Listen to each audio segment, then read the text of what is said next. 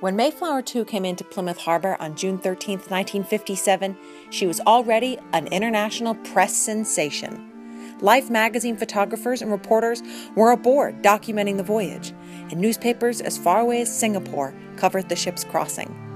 Everyone wanted a great picture of the ship, and 20 year old Clarence Gogan managed to get the shot of a lifetime. In this soundbite from Interwoven, Clarence shares his Mayflower memory and a bit about his time serving at the station in South Weymouth with Kate LaPrade. My name is Clarence Gogan. I was a U.S. Navy aerial and ground photographer.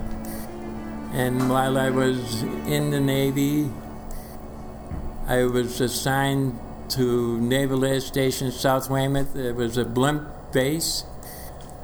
And in 1957, we went out in the blimp with uh, newspaper photographers to photograph the Mayflower coming in on its ma- ma- maiden voyage. They had so many press photographers aboard the ship, uh, the airship, that I didn't get a good spot to photograph. I only got one picture uh, that was a, supposed to have been a good spot. So uh, I went in back of the blimp, which uh, the gondola was 83 or 84 feet long, and we had two doors that opened up in the back. So I put on the the harness, and I had the winch operator winch let me out in in back of the blimp, and I took the photographs that I donated to the museum. Uh, that's that's about it. How did you feel? Oh, how I, how did I feel? well, I wasn't scared. Uh, it, it, was really exciting uh, being 20 years old and and being a, a, a part of the Mayflower coming in. Yes, yeah. Yeah. What else did you do while you were serving at South Weymouth? Uh, I, I took mostly radar pictures. Uh, it was uh, top secret uh, work. We were working with uh, MIT developing new radar that would cancel out the ground when you're taking air to air uh, radar. If you flew over the ground, you couldn't track an airplane over it. They have what they call the IFF, International Friend or Foe, which leads, they send out a signal to the plane and it sends out two blips on the radar screen. That means it's friendly. If one blimp comes back, then it was a, a, a bogey. And we would send, we had two experimental jets at, at the, the base. They were brand new, they were experimental, that would do over a thousand miles an hour. In 1957, that was extremely fast. And uh, we would contact the base when we got them on radar, and they would launch two of the fighters, those uh, F, F-4Ds they would climb 10 to 15,000 feet in 45 seconds. That's how fast they were. And while that was going on, I would photograph the radar, and uh, each frame would be one complete turn of the radar, and uh, it, it, would. I would photograph the whole intercept until they met that plane the Air Force used to send out a B 52, and we had to find it. We had to find it on, on radar. And when we found it on, on radar, we would launch the, the, the two experimental aircraft to go in, in, intercept it. And I've taken movies of uh, Rex Trailer for TV uh, back in 1957 too.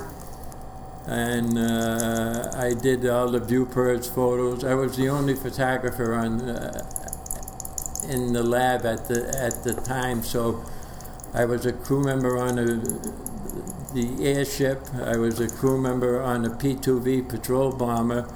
I was a, a, a crew member on a WV-2 Super Connie. Uh, and I did a lot of helicopter work. Wow. And what, you just have to tell us, what's it like being on a blimp for a long period of time? Uh, once uh, we stayed, I stayed up in the blimp at, uh, for five days because uh, we went up in mostly stormy weather, so we could hold a radar watch off the east coast. The radar was so powerful that it would hit the whole east coast in Canada. We went off the coast of New Jersey and we had two hours on and two hours off. So for five days, we had the, uh, our duties were two hours on, two hours off. The blimp would sleep six people. We had a galley in it. And while six were sleeping, six would be on duty. Wow. Very similar to our ship. Yeah. That's- and you still, and you've continued to take photographs since. I, I've been taking photographs for 70 years. Uh, did I tell you ab- about the Boy Scouts? no. Uh, I took a merit badge in the Boy Scouts uh, when I was uh, nine years old, a photographic merit badge, and when I got in the Navy, uh, they put you in an X division, and uh, you clean hallways and offices and, and stuff until they find out what you're going to strike for. So the uh, memo came down from the pho- photo officer. He was looking for someone that had any experience in photography.